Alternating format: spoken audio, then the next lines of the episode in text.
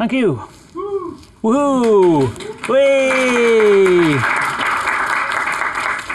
Cool. Can everyone hear me if I just talk like this, or do I need to be between the podium? Everyone hear me all right, yeah? A Couple of nods, fair enough. Cool.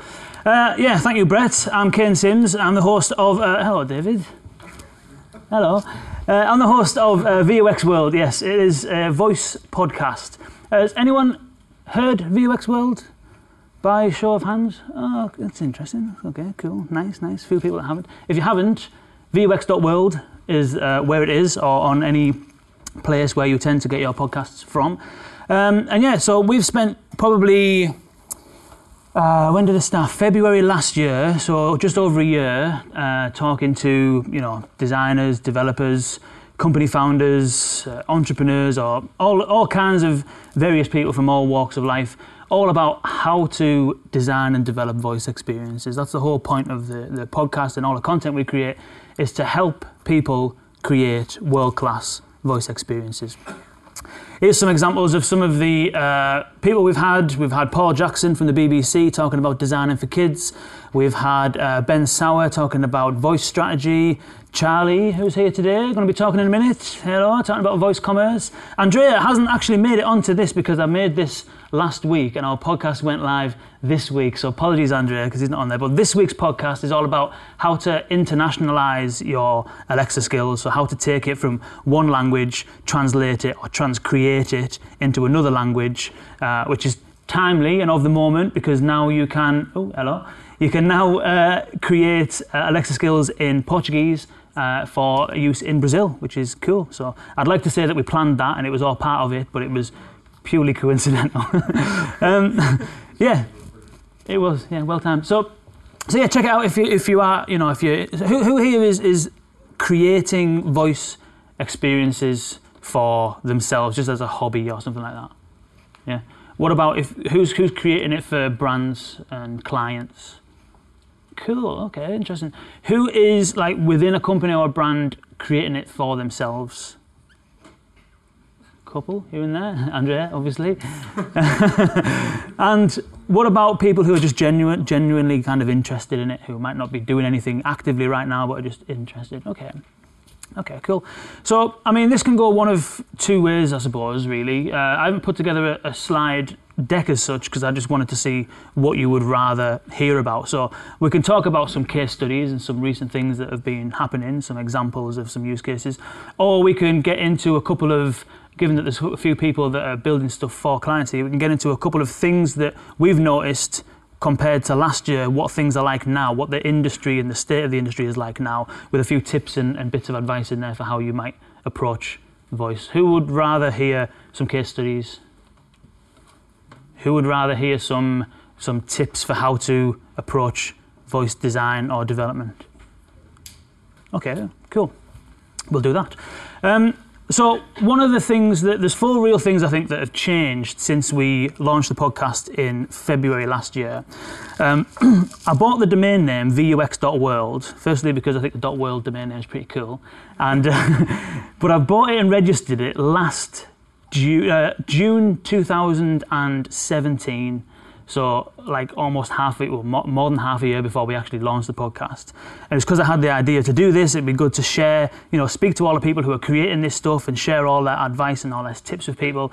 Um, but I couldn't find anyone to interview in 2017. I just literally couldn't find anyone. And half of that was because I didn't know what I was looking for. I didn't know who I was looking for. I didn't know what Alexa skills were necessarily. Google Assistant had a very small presence, if any, in the UK. So maybe I didn't look hard enough, but there was just not that many people around who I could actually speak to. So I kind of sat on the idea a little while and decided to actually go ahead and launch it around about October. Uh, so I think Alexa was launched in the UK in September 2016. So it was probably a, a, a, year after that we then started planning the podcast, launched it last year. And when we first launched it, there was a bit of a scene in America, but there wasn't a huge amount going on here. I know Charlie was involved in it and he'll speak a little bit about what he's learned in the last three years today veteran in in kind of voice assistant terms, uh, certainly in the UK. Um, so there wasn't that much activity really going on in, in the UK last February. Now, you know, nearly half the room put their hands up to say that we're doing stuff with clients. A lot of people are putting their hands up saying that I'm building stuff as a hobby. So, what's changed over the last just more than 12 months, a little bit, is that people are, are a lot more experienced. There is a lot more experience in this room right now than there would have been 12 months ago. So, everyone when they get started they start kind of you know testing things and they start playing around with little skills and cat facts and you know random jokes and stuff like that but i think the the the one thing i think the first kind of tip i suppose or the first insight is that because we've all now got collectively quite a bit of experience in designing and developing for alexa now is really the time to start designing and developing stuff that is useful because we don't need more cat fact skills and we don't need more random fart generators. We need stuff that are going to provide value to people. You know, the adoption is absolutely soaring. You know, it's it's the smart speakers are selling faster than smartphones ever did. Two two and a half years, I think it took to reach 50 million uh, device sales. It took smartphone about three years, I think it was. So I think we're, we're collectively we're beyond testing now. We're beyond dipping our toes in the water, and I think we're, it's time now to really start thinking about providing some value. And I'm sure we'll hear a lot more about that uh, from the speakers today. Because of the device kind of adoption, a hell of a lot of uh, different people are using them, aren't there? So we've got Paul Jackson there from the BBC. I don't know if Heidi Culbertson's on it. Heidi Culbertson's here. So she's founded a company called Ask Marvee. They help uh, with older adults, and Faisal's going to talk a bit about that as well today in terms of how voice can be used uh, to improve the lives of the elderly.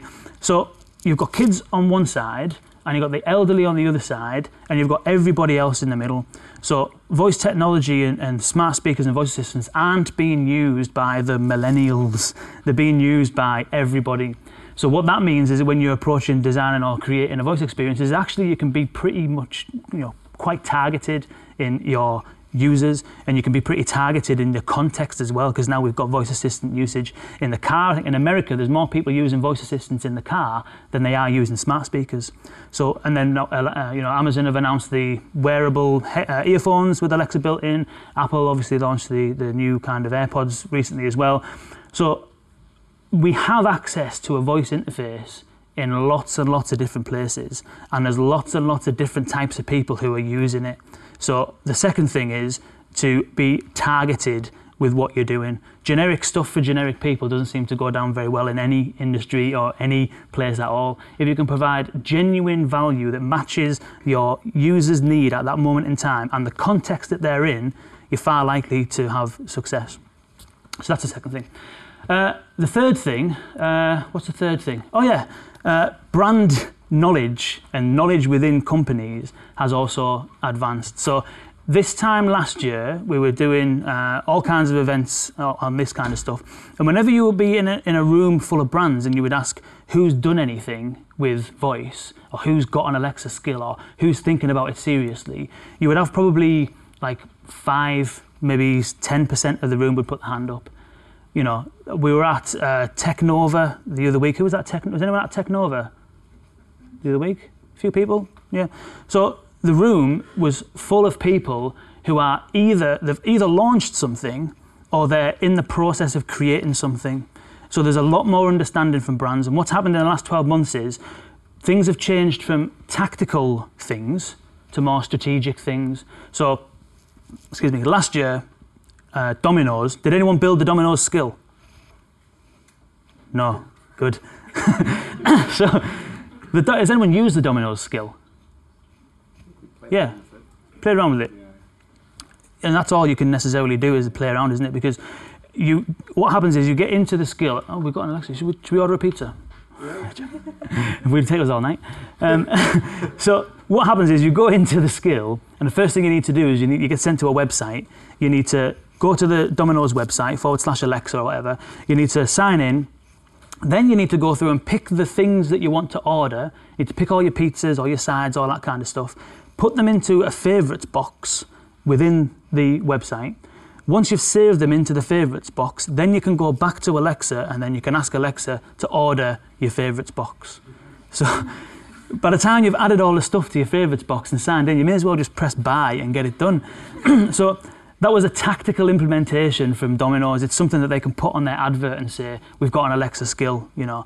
Um, whereas now, voice is being used in a more strategic way. It's being used in a way that will actually contribute to the business or achieve something for the business. It's not necessarily a market employ. So a good example of that is Virgin Trains. Has anyone used the Virgin Trains skill? Yeah? This chap at the back, he's on it. He's using everything. Pizzas and trains all over. so the Virgin Train skill lets you actually book a train ticket through Alexa. Now, the user experience, uh, we'll come on to a little bit about the, the, the, design of it, I suppose, but although it can be improved, there is, you can actually order a train ticket with your voice on Alexa. So, and it's not necessarily, they won't have created a separate ticketing system specifically just for Alexa tickets, chances are that's going to be integrated into their core ticketing system because you can pull train times and all this kind of stuff as well. So it's it's contributing to the business. It's more of a strategic move to try and bring value through voice rather than a tactical market employ. Um, so that's the, the next thing is to, when working with clients, try and think about voice as an interface as something that as, as a way to provide value to people in a way that is strategic to add value to the business rather than a tick box or a, uh, a market employee. Um, and then the last thing I think that's that's improved, which uh, Andrea will speak to uh, as well, is that the design. Oops, we've got a spillage over here. Oh no! Uh oh, clean up on aisle one. Um, the next, the other thing that's, the other thing that has improved is, uh, is design practices, right? So we've learned a lot about how to design voice experiences. And it used to be that we'd start out with a, a kind of like a process map and we'd go from A and you'd choose B or C, then you'd go to B and you'd choose D or E, then you'd go to whatever that number was and learn more of the alphabet. Um, so it was almost like a tree-based structure. And actually, the Virgin Train skill uses that structure. So if you go through the Virgin Train skill, you get two options. You can either pick a time or go and try and find train times, or you can book a ticket. And I did this in a workshop that we were doing. I was given a demonstration, and I come across this by accident. If you go down and try and find out train times, you'll go down the route. You'll say, I want a train from London to Edinburgh. It'll pick you a train time. It'll say quarter past one uh, in the afternoon on Saturday. If you then say book it, it freaks out you can't book it. you, you can only find out the time. You've got to skip back to the top of the tree and say, I now want to book a train, and then hop down that tree to find the time to then book the ticket. And the ironic thing is that the times were different. so you're getting different time. But, but if, it, if it, that, that's because they've used a tree-based structure. They've gone down the tree in, ta- in the, in the uh, train times, and they're not linking it to the, um, the booking bit. Um, so I won't say any more than that because I know Andrea is going to speak a lot, in a lot more detail uh, to that effect. But the design practices that we've found over the last 12 months have improved a hell of a lot, and I'm sure uh, Andrea will, will point you in the direction of the guidance and, and the tutorials and the content that Amazon have. Uh, or you could listen to the VUX World podcast as well if you wanted to uh, learn a little bit more. so yeah, those those are the kind of the four things. We've got a lot more experience, so we can start building more valuable stuff. We can target and be specific with our use cases because more people are using it. We've got a broad target market. Uh, the brand experience uh, and approach has improved, so people are being more strategic rather than more tactical. And we've learned a lot about how to design for this stuff, um, so we can actually create some really, really compelling, compelling things. How are we doing for time? We're a bit running late. Should we move on? Should we introduce Charlie? Uh, so that was what's happened in the last kind of 12 month ish or so, uh, which is a hell of a lot. Charlie has been working in this stuff for over three years now, uh, and he'll tell you a lot more about, about what he's been kind of working on and, and all that kind of stuff in a sec. Um, so yeah, he's a veteran in the in the voice space, ladies and gentlemen. Charlie Cabri.